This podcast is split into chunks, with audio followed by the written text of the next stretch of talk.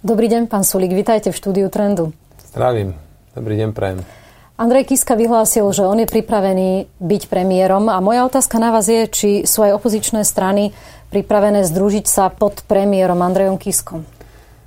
No, budem hovoriť iba za SAS. Isté. My sme pripravení spraviť všetko preto, aby sme v voľbách 2020 mali čím lepší výsledok. A nepoviete mi, či by teda pre vás, pre stranu SAS, alebo aj pre vás osobne bol priateľný premiér, predseda vlády Andrej Kiska? No, pozrite, platí také nepísané pravidlo, ale platí, že premiéra bude staviať najsilnejšia z koaličných strán. Ak teda strana Andreja Kisku bude najsilnejšia, tak ja budem bez problémov akceptovať to, že on bude premiér, to je úplne v pohode. Hmm. Takže e, nie je to tak, že teraz, ako hovorí Robert Fico, že na tom pravicovom malom smetisku je priveľa kohutov a nebudú schopní sa dohodnúť. Jaj, no určite nie, však také sú. Pokiaľ máte jasné pravidlá, tak nie je najmenší problém fungovať spolu. Aký podľa vás by bol Andrej Kiska premiér? Bol by dobrý premiér? Tak dúfajme, že nebude premiérovať od útorku do štvrtku. Ja vám to neviem povedať, to, ale tak snad si to premyslel a ide do toho plnou vážnosťou. No a ak teda jeho strana dostane najviac hlasov, tak bude sa premiérovať. Možno, a vy ste na to narazili, na, mm. na ten jeho pracovný čas. On teraz v televízii Markíza odmietol sa jednoznačne vyjadriť na opakovanú otázku, že ako si teda predstavuje ten svoj pracovný čas, či by v prípade, že, by, že teda bude predsedom strany, teoreticky by mohol byť aj predsedom vlády, či si to predstavuje tak, že by trávil v Bratislave 3 dní a, a zvyšok v Poprade. E, podľa vás e, pri takomto prístupe sa dá efektívne riadiť strana, prípadne aj vláda? No, vláda je job, že 24-7. To ste skratka od pondelku do nedele non-stop musíte byť e, pripravená niečo riešiť súvis, lebo vždy niečo vybuchne, dojde niečo nečakané a tak ďalej. To je job 24-7. Takže si to neviete predstaviť Nie, pri takom... neviem si predstaviť e, 3 dní do týždňa riadiť vládu. A strana sa dá efektívne manažovať? Pretože rozmýšľala som nad tým, že aj vy ste teraz boli 5 e, rokov väčšinu svojho pracovného času v Štrasburgu alebo v Bruseli. A... a nie, to nie je pravda. Ja som práve, že väčšinu svojho pracovného času bol na Slovensku som to aj niekoľkokrát vravil, prekvapuje ma, že vám to uniklo. Ja som bol 60 až 80 pracovných dní v Bruseli a v Štrásburgu ročne, to je tretina z 240, alebo ešte menej ako tretina z 240 pracovných dní ročne, čiže toto sa dá, a to je stále sa bavíme o riadení strany, nebavíme sa o riadení vlády a riadení krajiny.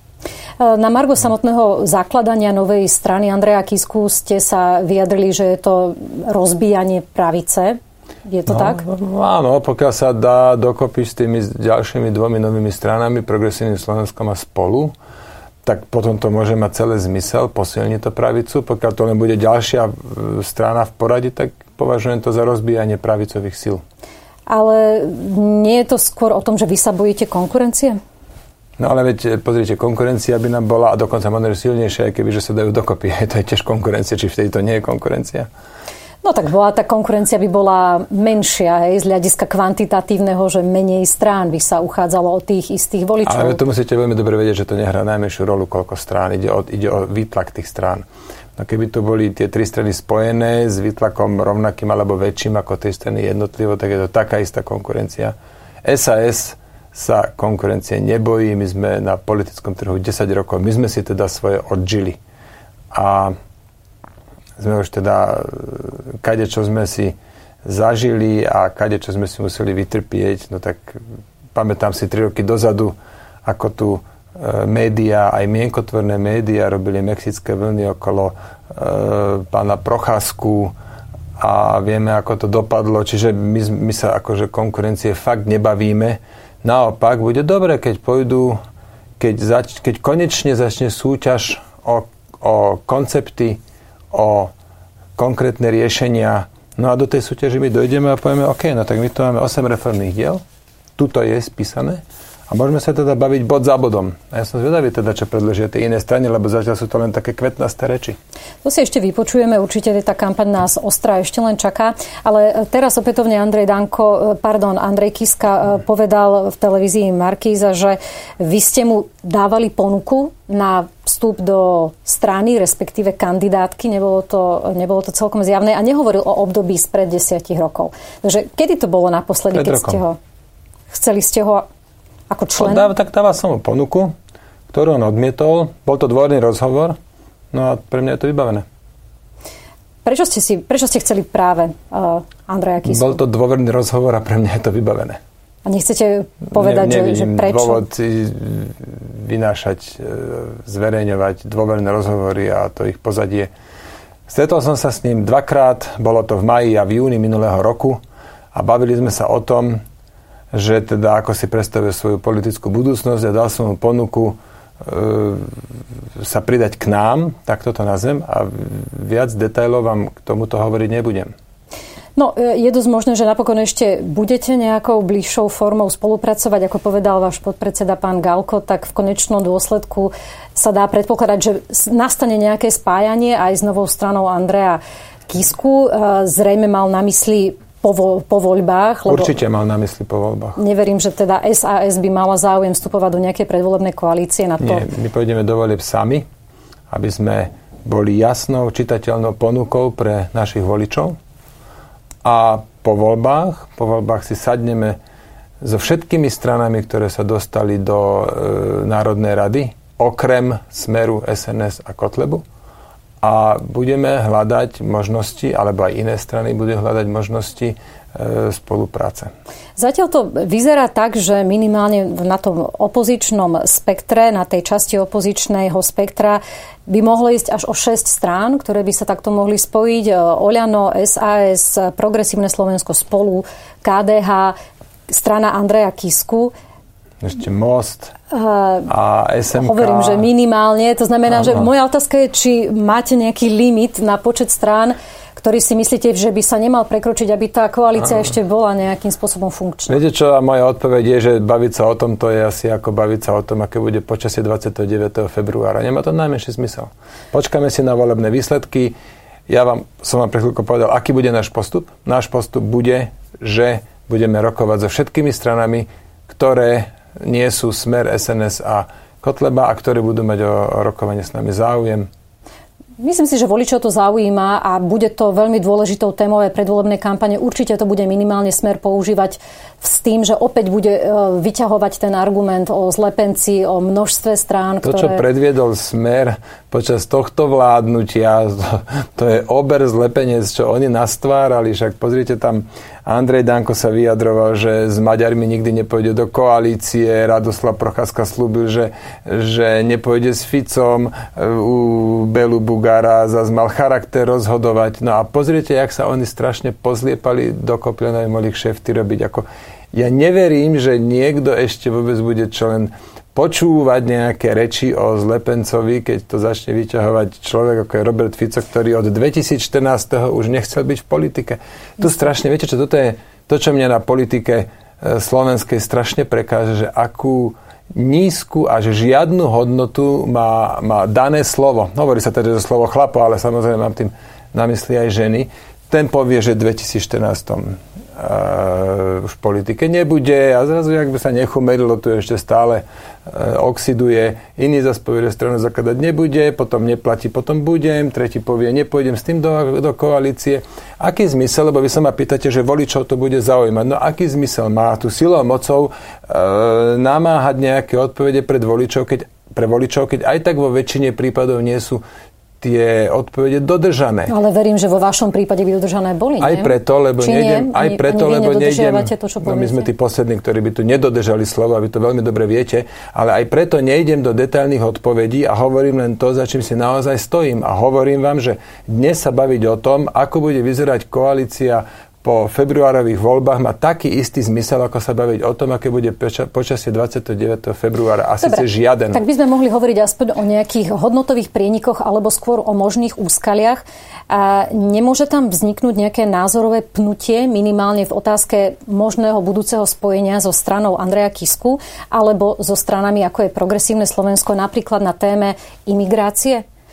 Pretože ak by som pripomenula konkrétne, napríklad Andrej Kiska sa v minulosti vyjadril, že podľa neho je toto nafúknutá hrozba a je morálnou povinnosťou Slovenska pomáhať týmto ľuďom.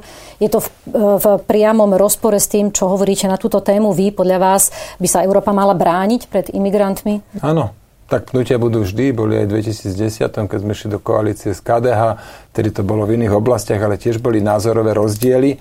A náš postoj, čo sa týka migrácie, je jasný, konzistentný, neotáčame v zásadných veciach. Keď e, Andrej Kiska si myslí, že jeho strana spraví dobre, keď e, bude migrantov vítať, alebo bude teraz sa snažiť ľuďom vysvetliť, že to je super, ak, ak, ak sa nám teraz nejaký počet nich s ním, e, tých migrantov sem dostane do krajiny, nech to kľudne robí. My teda rozhodne máme pozíciu, že nie. Mm, no len ide o to, že ako vy hovoríte, že pnutia budú vždy, len e, nemôže to byť opäť také pnutie, ktoré sa dostane na úroveň treba z Eurovalu, ktorý položil vládu? Nie, Euroval vládu nepoložil. Vládu položilo to, že my sme urobili nejaké dohody, Dohody sa volali programové vyhlásenie vlády, kde bolo napísané, že nebudeme podporovať nezodpovedne hospodáriace krajiny. Druhá, počkajte, a druhá dohoda sa volala koaličná zmluva, kde bolo jasne stanovené postupy, ako budeme fungovať, keď budeme sa o nejakom bode sporiť. A naši koaliční partnery, menovite Mikuláš Zurinda a Iveta Radičová a Ivan Mikloš tieto dohody hrubo porušili Teraz a začali tu... nás vydierať a preto padla vláda, lebo si mysleli, že my lepíme na našich stoličkách. Toto a je pani téma... redaktorka, vy toto veľmi presne viete Aha. a veľmi dobre to viete, lebo s vami som sa o tomto asi 5 krát bavil. Je Nerozumiem, to prečo znovu. Téma. Pán Sulík, ja vám ne, ja sa neviem teraz s vami baviť konečná, o Eurovale a už vôbec nie o tom, že kto zodpoveda za to, že padla tá vláda. O to sme sa bavili naozaj ma, už no, tisíckrát a nechcem, aby sme sa k tomu teraz vracali. Len prosím vás, pekne, to je takto. Vy tu, vy tu teda hodíte, tak ale potom nespomínajte Euroval, lebo keď spomeniete Euroval... Ja hovorím len, či teraz aj migranti nemôžu mať rovnaký potenciál položiť budúcu vládu. Z nás dvoch ste teraz vy prvá spomenuli Euroval, tak ja mám potrebu vám to vysvetliť, i keď veľmi dobre viem, že vy to viete teda úplne presne. Ani nerozumiem, na čo to spomínate, keď viete presne, že to bolo úplne inak. že vláda padla preto, lebo naši koaliční partneri nás v rozpore s dohodami, toto prosím vás pekne, nota bene, v rozpore s dohodami na nás tlačili a nás vydierali. A preto padla vláda lebo si myslí, že sme prilepili na naše stoličky, čo sme nikdy neboli. Teraz, keď sa urobia dohody, ktoré sa budú volať koaličná zmluva, programové vyhlásenie vlády.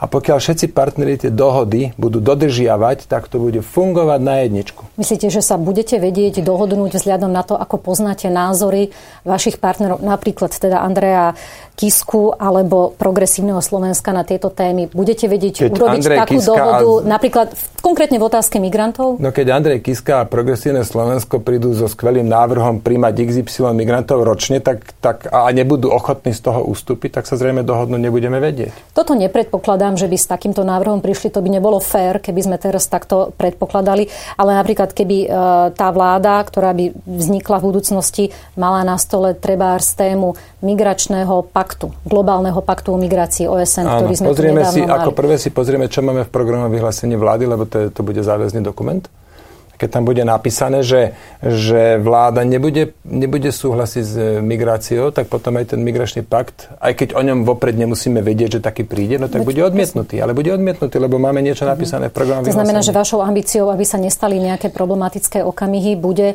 zakotviť už do programového vyhlásenia vlády nejakú pasáž, ktorá bude hovoriť o tom, že Slovensko nebude za tejto vlády príjmať žiadnych príjmať migrantov. Ani ten, na základe toho paktu nemali Bude prichádzať ambícia, takáto... Skúste to naformulovať vy, lebo e, nechcem teraz... Ja to vôbec nejako... nemusím formulovať, vy to stále pred, predbiehate a riešime tu veci, ktoré sú strašne hypotetické e, na úrovni, že aké bude počasie 29. februára.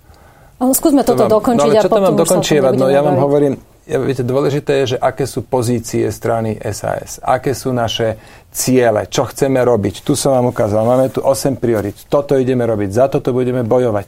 A vy tu mi stále spomínate migráciu, pýtate sa na ňu. Tak ja vám odpoviem, my sme proti migrácii, lebo vidím veľmi dobre, ako to v Nemecku aj Francúzsku škodí tým pôvodným spoločnostiam. Chcela by som vedieť, ako by ste teraz, to chceli zakotviť ja do toho teraz neviem, Ale ja vám neviem povedať, s čím konkrétne príde Andrej Kiska, lebo teda viem, že on teda je za tých migrantov.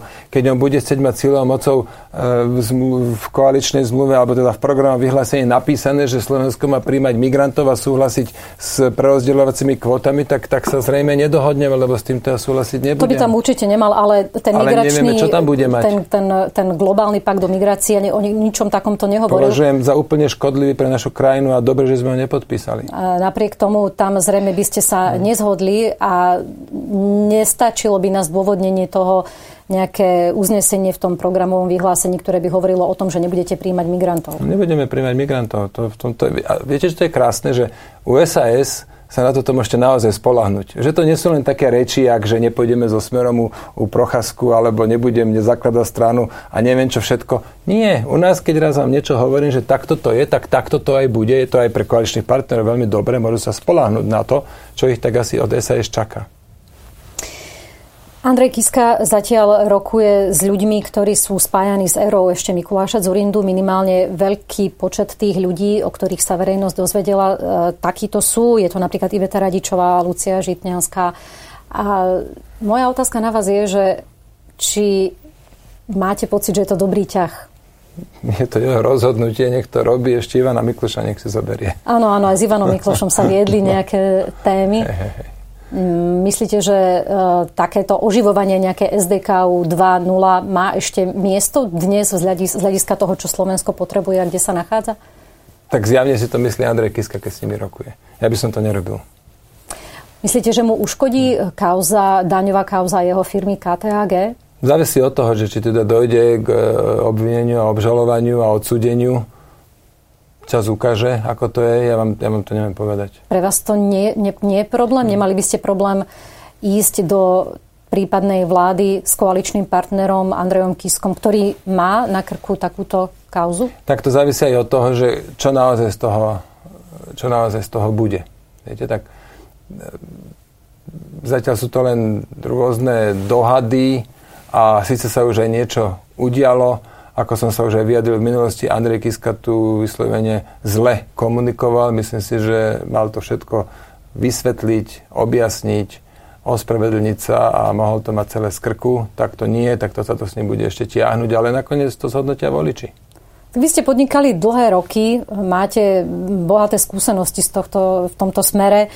Zaujímalo ma, alebo by ma zaujímalo, že či podľa vás je to uveriteľné, že to účtovanie nákladov do firmy, do účtovníctva firmy mohlo byť nevedomé, respektíve mohlo byť urobené no. s dobrým úmyslom. Áno, to, že... rozhodnú, to rozhodnú príslušní ľudia, predpokladám nejaký vyšetrovateľ, prokurátor a v konečnom dôsledku sudca. Vy na to názor nemáte?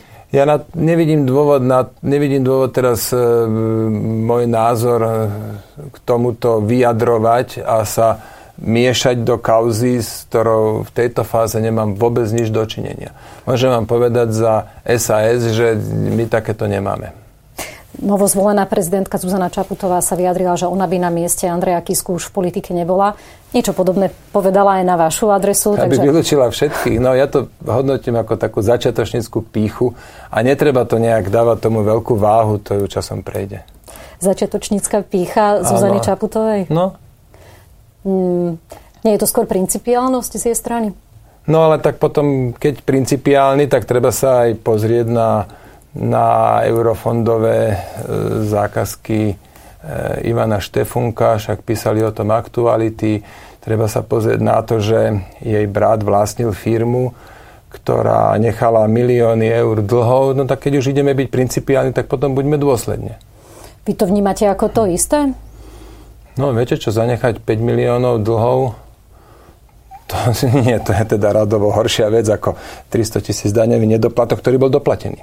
Mm. Andrej Kiska predsa doplatil. No tak keď Andrej Kiska má odísť z politiky, lebo vôbec takéto niečo bolo podľa Zuzany Čaputovej. Ja keď mám odísť z politiky, lebo som chodil na raňajky a sa, sa rozprával, síce samozrejme s veľmi závadovou osobou a bola to chyba, ale keď to tam je dôvody na odchod z politiky, tak potom, potom eurofondové E, nazvem to teda veľmi kulantne, nezrovnalosti, alebo 5 miliónov e, nechať dlhy štátu firme, ktorá mi patrí, teda by tiež mali hrať e, o mnoho väčšiu váhu. Andrej Kiska to zdôvodňuje teraz, tú svoju právnu obhajobu stavia na tom, že pre neho tá predvolebná kampaň bola iba netradičné self-promo a cieľom bolo, aby si posilnil svoj vlastný imidž a neskôr mohol zarábať na prednáškové činnosti a predaji kníh. Áno. To je pre vás uveriteľné? No, ja vám môžem povedať, že o čom bude naša predvolebná kampaň. My budeme prezentovať e, naše reformné diela voličom a bude to za účelom e, nejakého self-proma s tým, že chceme získať e, čím viac volických hlasov a chceme naozaj bodovať v najbližších voľbách, chceme byť jasnou ponukou pre našich voličov a pri tomto našom zámere Andrej Kiska nejakú veľkú rolu nehrá. Vy stále teda nevylučujete z prípadnej povolebnej spolupráce rodi, e, Sme rodina, stranu Sme rodina, Borisa Kolára, je to tak? Vylúčili sme tri strany z povolebnej spolupráce, Smer, SNS e, a stranu Mariana Kotlebu a z toho vyplýva, že so všetkými ostatnými stranami budeme pri najmenšom rokovať o možnej povolebnej spolupráci. Samozrejme sú tam partnery, s ktorými by sme radšej boli v koalícii a sú takí, s ktorými menej radšej, ale robiť teraz ďalšie nejaké e, prudké vyhlásenia nepovažujem za slúžiace veci. Hmm. Zaujímavé, či vás nevyrušuje to, že teraz Boris Kolár a jeho hnutie Sme rodina vytvorilo takú kvázi koalíciu v parlamente na presadenie ústavného zákona o zastropovaní dôchodkov. Považujem to za chybu. Nemalo sa to stať. Samotný Robert Fico, ktorý, ako teda poslanec Fico, ktorý tento návrh zákona, alebo to bol poslanecký návrh, a ktorý ho predložili on tam s viacerými poslancami, tak oni sami si v prílohe, kde sa teda píše o dopadoch, tam sú dopady na verejné financie, píšu, že žiadne, vtip. Potom E, tam sú dopady na podnikateľské prostredie a potom sú tam sociálne dopady. A v sociálnych dopadoch si oni sami, predkladatelia toho návrhu, píšu, že dôchodky sa síce budú vyplácať dlhšie kvôli zastropovaniu, ale budú nižšie. Mm-hmm. To oni si sami píšu. A takto teda hrubo poškodiť ľudí, to je tak na úrovni tej dankovej dani, čo vymyslel tých 2,5%. Aj toto poškodí budúcich dôchodcov od roku nejakého 2000 povedzme 40, to začne byť také citeľné. Hej, len vy si a... zakladáte na tom vašom ekonomickom programe, preto, preto ma zaujíma, hovorím, že preto či, vás, či, či to Borisa Kolára nediskvalifikuje vo vašich očiach ako možného budúceho koaličného partnera, lebo takto som to počula interpretované od niektorých iných opozičných poslancov, ktorí teraz po tomto ich eh, hlasovaní sa až tak povedať, že chytili za hlavu, že tak eh, ešte, že eh, nevznikol naozaj, nevznikla taká možnosť, že urobiť tú vládu aj s Borisom Kolárom. Ja som sa teda Tiež som nebol šťastný z toho, že za to zahlasovali, považujem to za chybu a aký to bude mať vplyv na budúcu koalíciu, ja vám teraz neviem povedať. A vedeli by ste mi aspoň povedať, či bude vašou ambíciou, keď e, v budúcom volebnom období, ak by ste boli súčasťou vládnej väčšiny, či by ste mali vôbec nejakú vôľu, ambíciu zrušiť, nájsť opätovne ústavnú väčšinu a zrušiť ten zákon? Nenájde sa na to 90 hlasov, sa obávam. Myslím bola by si, aspoň, ale vaša myslíte, vôľa? že by to, by to bola zabitá námaha a energia e, sa tomuto venovať. Radšej budem sa snažiť čím viac presadiť z našho, z našho súboru reformných diel. To bude, myslím si, ďaleko zmysluplnejšie. Toto je na veľa, veľa rokov zabitá vec. Igor Matovič, ale, prepašte, ale ak náhodou by teda sa taká väčšina, že motika vystrelí a malo by sa to nájsť, tak SAS bude rozhodne za zrušenie toho zastropovania. Lebo to škodí budúcim dôchodcom. Ale nebudete to iniciovať? Nie preto, lebo by to bola z môjho pohľadu strata času. Situácia sa môže v budúcnosti zmeniť. Igor Matovič teraz vyhlásil, že dal ponuku milión eur tomu, kto zverejní originál nahrávky jeho údajného rozhovoru s Marianom Kočnerom. A čítali ste ten prepis? Ja som ho začal čítať a sa mi to zdalo byť tak e, umelo písané, že som to nedočítal. Tá Trnavčina ja som, vás nepresvedčila? Nie, ja som prvé, tak Igor má takú tú svojskú Trnavčinu, ale ja som prečítal prvých 4-5 riadkov a som ďalej e, nestrácal tým čas, ako je to považujem za bezpredmetné. Mm-hmm. Prepis, neprepis. No, on tam na, v tom prepise... Tak ale chce, chce očistiť svoje meno, no tak dal Hej. milión, milión je bežná suma dnes, milión dal Fico, keď hľadal vrahov vrahov pána Jana Kuciaka, milión ide dať Andrej Kiska do strany, prečo by Igor Matovič nemohol dať milión za náhrávku. No. Napokon ešte sa vyjadril, že uvažuje, že by kúpil aj teraz byt, ktorý prepadol v prospech štátu. Ale ten už za milión, ten za milión nekúpi. A vy viete, koľko, za koľko sa bude predávať? Myslím si, že o mnoho viac, ale netuším. A vy by ste ho nechceli kúpiť? No viete čo, za, za, kebyže to je za milión, tak asi nie. Teda takto, ja by som ten Fico byt určite nechcel, ale vôbec byt v tej lokalite a o tej rozlohe za milión by bola veľmi dobrá cena. Takto som sa nad tým Chápem. zamyslel. Samozrejme, že ani vlastne mi nenapadlo ísť tam ísť dražiť Ficov byt. Bol by to dobrý počin do predvolebnej kampane? Tá energia z toho bytu, veď to by vás muselo z toho picnúť. Mohli by ste tam zriadiť uh, múzeum korupcie, ako chcel Igor Matovič, alebo, ja neviem, urobiť z toho štátny byt, alebo sociálny byt by ste z toho mohli urobiť pre deti e, z chudobných Áno, rodín. skvelý nápad. No, každopádne nemám záujem ten byt dražiť. Jasné. A ja už len toľko, že Igor Matovič e, hovoril, že celý ten prepis je teda vymyslený podľa neho a on sa s Kočnerom rozprával iba jeden jediný krát, kedy mu Kočner mal hovoriť o trestnom oznámení, ktoré ste na neho pripravovali vy. No, z, to, bolo, to bolo kedy také niečo sa stalo? Vy ste pripravovali trestné oznámenie to, ja, ja neviem, to Igor Matovič to už asi dvakrát vyťahol a, a ja sa s tým, že my sa bežne bavíme, že medzi štyrmi očami, mne to nikdy nespomenú a toto je, že to má byť, že údajne 8 alebo koľko rokov dozadu. Tak za celé tie roky mi to nikdy nespomenú. Ani teraz, ani, ani, ani teraz, čo to už povedal, tak medzi nami dvomi to téma nie je, tam to nevyťahuje a, ale akurát si na to vždy spomenie, ja neviem, prečo to robí, to pýtajte jeho, ale ja som žiadne, e, žiadne takéto kulehy na Igora Matoviča nepripravoval. Ani, ani ste o nich nehovorili Kočnerovi, pretože Kočner to potom teda mal referovať Matovičovi podľa jeho slov. Kočner našťastie všetko nahral, čo som sa s ním bavil, tak, tak niekto zverejní, ale už bolo aj veľa vecí. Tie najhoršie veci boli už predsa zverejnené tak ešte, ešte ja som na tom dobre, že existujú tie nahrávky. To sa musím obyvateľovi z Leopoldova poďakovať.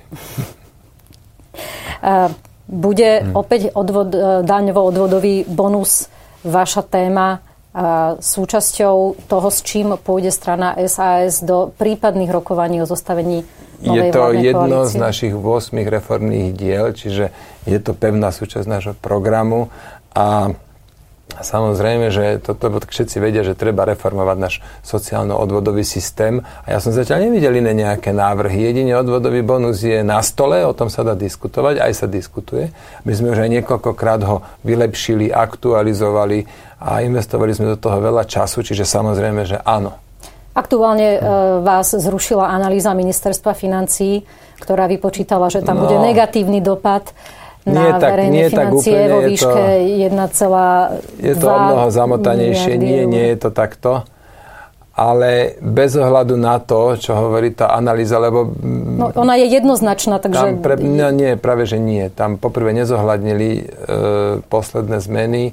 Po druhé, tam prebehlo už aj pra, stretnutie na pracovnej úrovni. Tam, tam rozprávali niečo iné. Ale čo je, viete, čo je podstatné?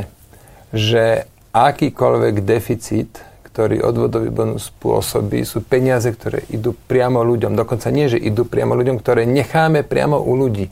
To je najlepší sociálny program ever. Nebrať ľuďom peniaze, ktoré oni vytvorili tak ale oni vytvorili. Sú, sú, určite budú na stole aj, aj iné reformné programy. Chcem Napríklad vidieť, progresívci teraz majú vo svojich víziách, uvádzajú, že ich ambíciou je znižovať e, daňové zaťaženie práce, prenášať to skôr to sa do oblasti dohodneme. Odvodový daní. bonus výrazne znižuje daňové zaťaženie, teda odvodové zaťaženie práce. Na tom sa určite dohodneme. Presne toto robí odvodový bonus. Áno, len ten váš odvodový bonus ešte nenašiel priaznivcov v, u žiadnych iných politických no, strán. Teraz vy mi rozprávate, že progresívci majú v programe, že chcú znížiť odvodové zaťaženie práce. Áno, ale to, čo hovoríte vy v rámci bonusu, je niečo úplne iné. A ako, ako chceme, len, len tak znížime, len tak znížime? Nie, nie, no, len hovorím, že to je úplne iný koncept, oveľa zložitejší. Odvodový to, bonus. Isté, že? No jasné, že je, preto lebo je to komplexná reforma, na ktorej už niekoľko rokov robím aj s mojimi kolegami, no tak samozrejme, že je to komplexnejšie ako len nejaká, nejaká vzdialená letma vízia, že my chceme my chceme svetový mier a, a v rámci neho chceme znižiť odvodové zaťaženie práce. Ja Však som... ja im držím palce, nech dajú na stôl konkrétne návrhy, budem sa veľmi rád o tom baviť. Som presvedčený, že my dospejeme k odvodovému bonusu alebo k čiastkovým riešeniam z odvodového bonusu. Len som chcela vedieť, či to bude pre vás natoľko principiálna téma, že od nej nebudete ochotní ustúpiť nič nebude principiálna téma. Pôjdeme do rokovaní, kde bude všetko otvorené a aby sme aj zbytočne nestracali čas, že sa tu bude niekto strašne e, hádzať o zem, lebo si bude myslieť, že my na niečom veľmi trváme. Nie, máme tu 8 reformných diel, zrejme všetci koaliční partnery sa zhodnú na tom, že chceme zlepšiť krajinu, tak a to je to, čo som hovoril úvodom tejto relácie. Teším sa na to, že konečne nastane súťaž konceptov, súťaž, súťaž ideí a riešení, že to už nebudú len tieto prázdne frázy o tom, že, že bude líp, že my chceme teda, aby, aby, aby všetci boli e, šťastní a spokojní. To chceme aj my, to je všetko fajn.